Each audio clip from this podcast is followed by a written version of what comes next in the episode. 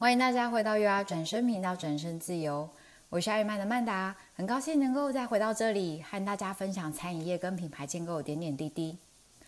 那在七月啊，对于这些 fine dining 的主厨们来说，有两个既紧张又害怕的事情，终于公布了。其中一个呢，是米其林将于八月二十五号举办线上的颁奖典礼，而另外一个啊，是终于、终于、终于即将要开放内用。那这两个消息的公布，确实让主厨们呢开始振奋了起来。那关于米其林的部分呢，我们下次再来分享。而今天呢，其实是想跟大家分享一下说，这些主厨们他在面对开放内用的这个状态是如何去应对，还有做哪一些准备，还是有其他的新计划在进行。对很多的主厨人来说啊，因为法规所创造出来的信用菜。呃的形式和环境，比如说隔板啊、梅花座啊、一点五公尺等等，甚至是酒精消毒呃器皿都将变成必备。这样子的一个状态当中，对他们来说确实是一个需要再跨越的挑战，因为这代表着过去他们所习惯的供餐方式，比如说有些餐厅会以分享为主啊，呃，有些服务模式啊，会需要大量的人力来进行所谓的菜色解说啊、服务等等。这一切都需要再被重新的规划和考量，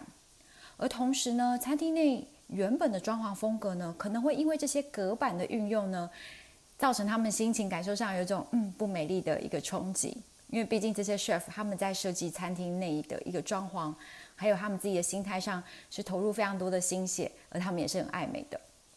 同时啊，也会因为接客数的下降，还有隔板的架上。过去我们在用餐当中，那个所谓热闹的人生背景的这个氛围呢，可能也因此变得比较沉静。那同时间，更不用说站在营运上面来讲，如果因为接客人数的调整，造成了整体的业绩的下降、成本的上升，这一切对他们来讲是确实又要准备再晋级过关了。所以啊，在这样子整个的状态之下。有些 chef 他选择的方式呢，就是好吧，既来之则安之，我就先依照法规来进行，然后用且战且走的方式来前进。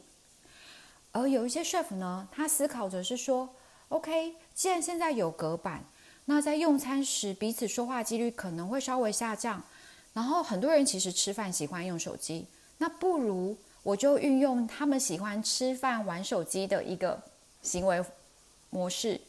去结合所谓的数位科技，将所谓的真人说菜改用影片的方式或图片的方式来呈现，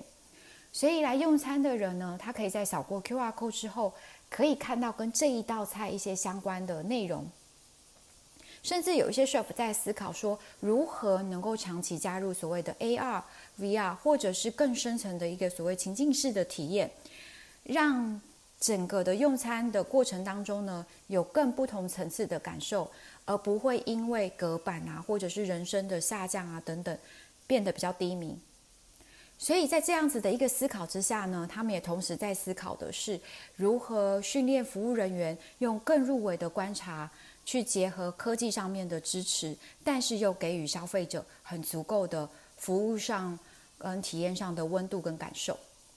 所以啊，他们正在思考的是如何将科技始终来自于人性的这个精神跟精髓重新运用在服务体验上。我自己觉得非常的神奇，然后也是一个非常值得关注跟呃体验的一件事情。当然呢、在餐点上面呢、有一些 chef 他会开始去重新思考自己的餐点，要如何把他过去因为分享的快乐这样的概念重新融融入到个人式的餐点当中。甚至思考是说，怎么样把这个餐点更精致化，让价值感更提高，甚至更能够深层的去传递手作的温度和理念。因为毕竟现在一个餐期来用餐的人数就比较少了，所以他可以选择更精进的、更精准的、更精致化的去提供他的餐点。那同时也用这样的方式呢，谢谢这些难得愿意出饭吃饭的客人，透过那一口。都可以感受到 chef 想要表达的一些想法跟心情。当然啊，有一些 chef 他就选择是全面转型，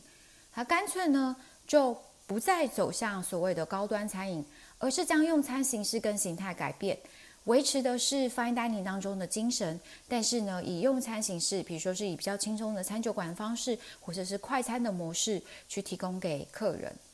其实这对他们来讲也不失为一个好事，因为也就等于说，在他的职涯生涯当中有一个新的乐章的开启。所以啊，不论他们选择是用什么样的方式跟方向来面对，我自己所观察到的是，虽然乍看餐饮业因为疫情，会面临到非常多的限制。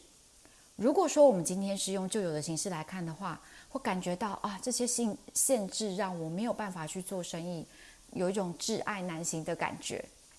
但是